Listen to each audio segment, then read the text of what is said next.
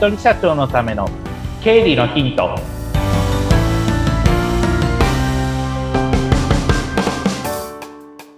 皆さんこんにちは。理財実践塾株式会社の池田孝之です。こんにちは。インタビュアーの水野紅子です。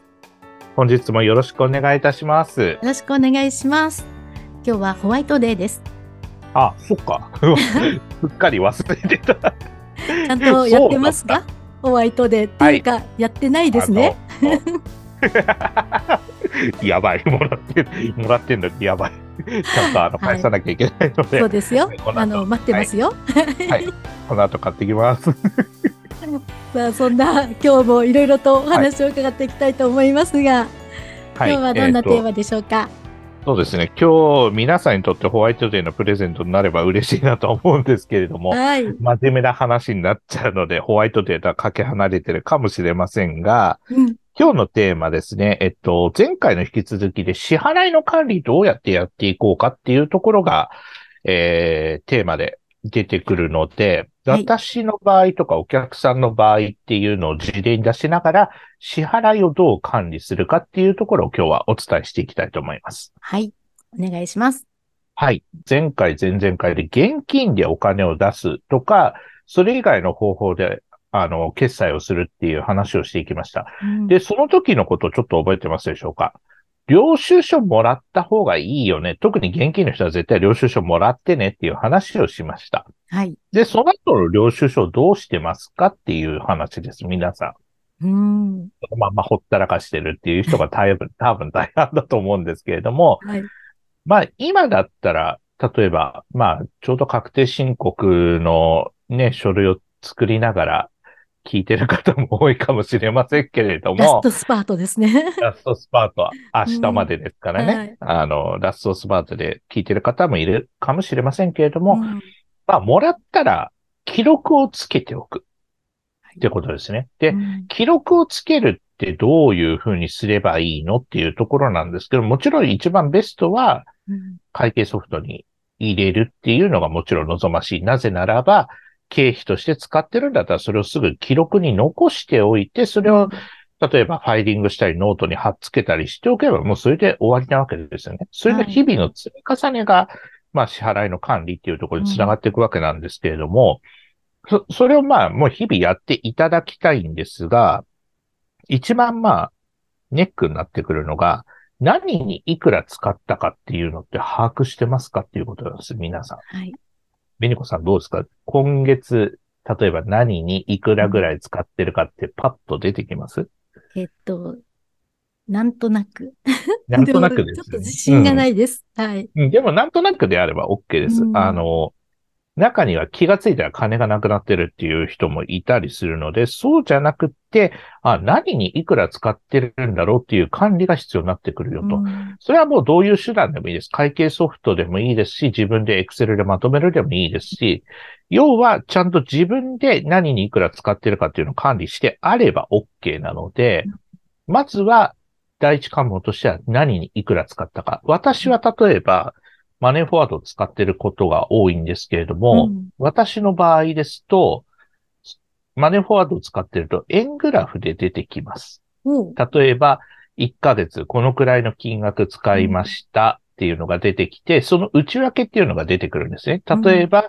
えー、外で、まあ、食費、えー、お客さんと打ち合わせをしただとか、例えば、昼ご飯、夜ご飯をどこどこで食べたっていうのが全部記録に残ってます。はい、で、あとそれから本をいくらぐらい買いましたっていうのが出てきてたりとか、まあ私の場合はやっぱり、あの、いろんな地方でセミナーさせていただくことが多いので、うん、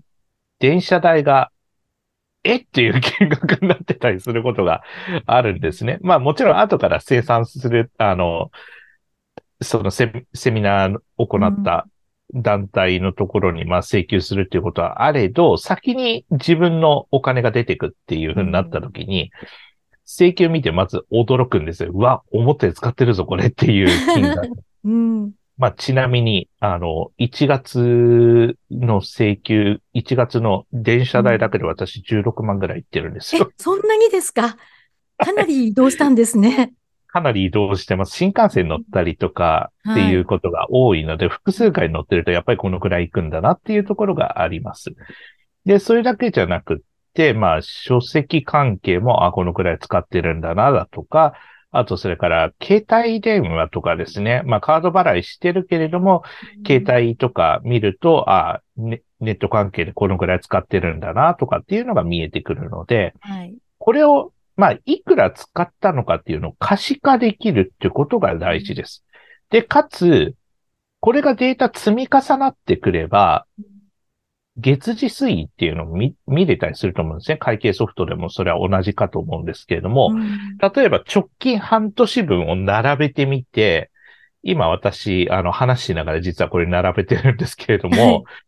交通費がどのぐらいかかってるかっていう、私の場合は結構移動が多いから、交通費がどのぐらいかかってるかなというのを見ると、うん、実はまあ電車代の16万ってほぼ平均的な数字だったんですね。そうなんですか。はい。あの、他の、まあ、バス代とかタクシーとかっていうのもいろいろ絡むと、うん、まあ、20万後半ぐらいは毎月使ってってるなっていうところはあるので、まあ、移動はやっぱりそこは仕方ないかなっていう捉え方をしています。はい。で、それで年末とかになると、やっぱりお客さんと食事行ったりとかっていうことが出てくると、うん、ああ、やっぱり交際費思ったより出てきてるなっていうのもあったりしますし、逆に全然もう使ってないものがあったりするので、ああ、ここは全然使ってないなっていうのがあるから、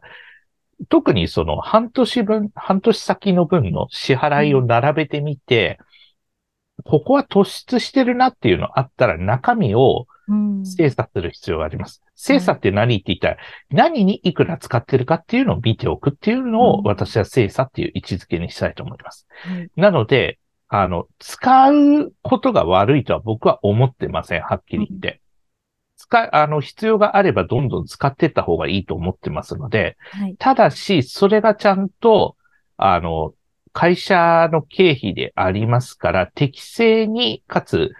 事業につながるような使い方をしてるかどうかっていうところは、意識を向けなければいけないかなというふうに思うんですね。なので、いつも言ってる領収書をもらってくださいねって私何回も何回も何回もここで言ってると思うんですけれども、はい、なぜ言ってるかって言えば、うん、何にいくら使ってて、その使ったものが事業の収入にちゃんと跳ね返ってきてるかっていうのを、社長としてそれは見ていただきたいなっていうところです。うん、なので、支払いの管理、ただただ使ってる、まあ、使うこと自体は悪くはないけれども、その使ってるのがちゃんと事業のその発展につながるような使い方をしているのかどうかっていうのは見なければいけないので、よく、あの、私、あの、先輩から言われているのが、お金を使うにはいくつかまあタイプがあるよっていうところですね。投資なのか、消費なのか、浪費なのか。はい。なので、消費っていうのは僕は別に悪いことではないと思うんですね。消費をした代わりに何らかの経験を得るっていうことがあるし、投資だったら実行投資っていう言葉があるように、例えば新しい資格を取るために、例えば、えー、スマホでななんかの講座を受けるだとか、どこかの資格専門学校に行くっていうことは、僕はそれは投資だと思ってます。はいで、浪費っていうのはもうストレス溜まってるからもうとりあえずなんかお酒飲みに行きたいなって言って、それが毎日積み重なってるのはただの、それは浪費。結局無駄遣いでしかないから、うん、自分のそのお金の支払いの管理を、投資なのか消費なのか浪費なのかって分けたときに、それぞれどれになるっていうのを、まあ、管理するっていう上で、その判断基準っていうのは、事業にちゃんとつながっているか、かつ、自分のこれからにプラスになるような使い方をしているかっていう基準で、ちょっと支払いの管理っていうのをやってみてはいかがでしょうかっていうところでございます。そうですね。なんか、あの、浪費だけど、ちょっと理由づけてこっち持ってっちゃおうっていう時もあるんですけども、それはちゃんと現実を見て、きちんと判断をするようにしないとダメですね。そうですね。まあ、それが、あの、自分の経験につながってるだったら、僕は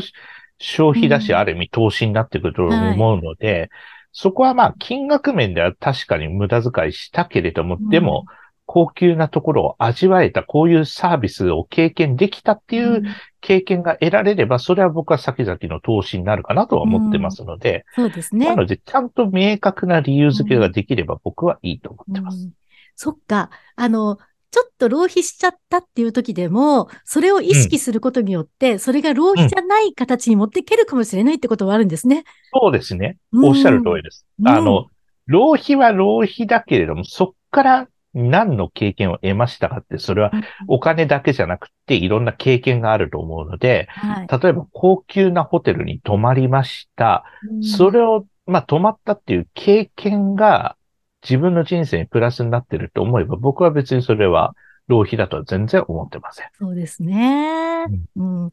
そうすると、本当に、まずは何のためにとか、どう使ったかとかっていう意識ですね。うん。うん、そうですね。はい。